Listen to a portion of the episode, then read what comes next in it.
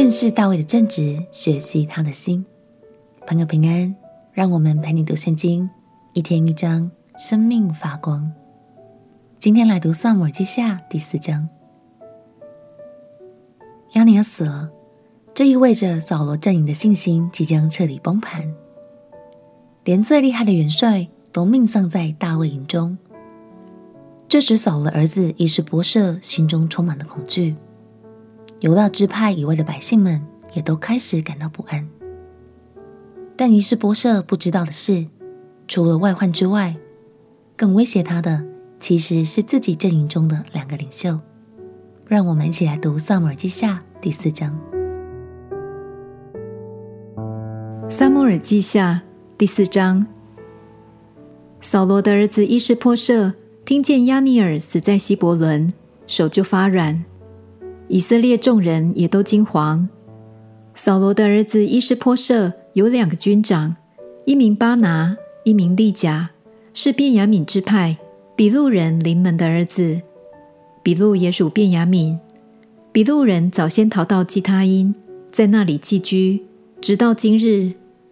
扫罗的儿子约拿单有一个儿子，名叫米非波设。是瘸腿的。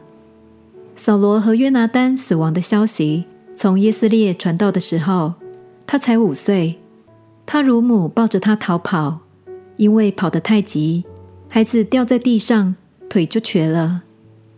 一日，比路人临门的两个儿子利甲和巴拿出去，约在午热的时候，到了伊施波设的家。伊施波设正睡午觉，他们进了房子。假作要取麦子，就刺透伊施波设的肚腹，逃跑了。他们进房子的时候，伊施波设正在卧房里躺在床上。他们将他杀死，割了他的首级，拿着首级在亚拉巴走了一夜，将伊施波设的首级拿到希伯伦见大卫王，说：“王的仇敌扫罗曾寻索王的性命，看哪，这是他儿子伊施波设的首级。”耶和华今日为我主我王，在扫罗和他后裔的身上报了仇。大卫对比路人临门的儿子利甲和他兄弟巴拿说：“我指着救我性命、脱离一切苦难、永生的耶和华起誓，从前有人报告我说，扫罗死了，他自以为报好消息，我就拿住他，将他杀在洗格拉，这就做了他报消息的赏赐。”何况恶人将义人杀在他的床上，我岂不向你们讨留他血的罪，从世上除灭你们呢？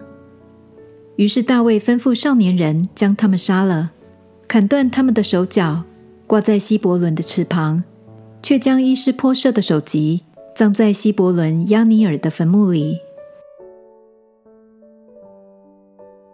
感谢神，我们再次看见大卫正直的心。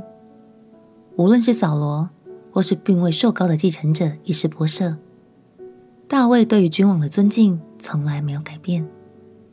最终，大卫也以叛变和杀人罪名处死了这两位前来邀功的小队长。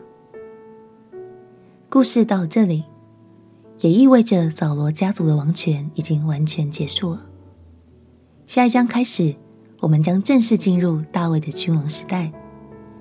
就让我们继续跟着大卫一起冲锋陷阵，依靠神，勇往直前吧。我们一起来祷告。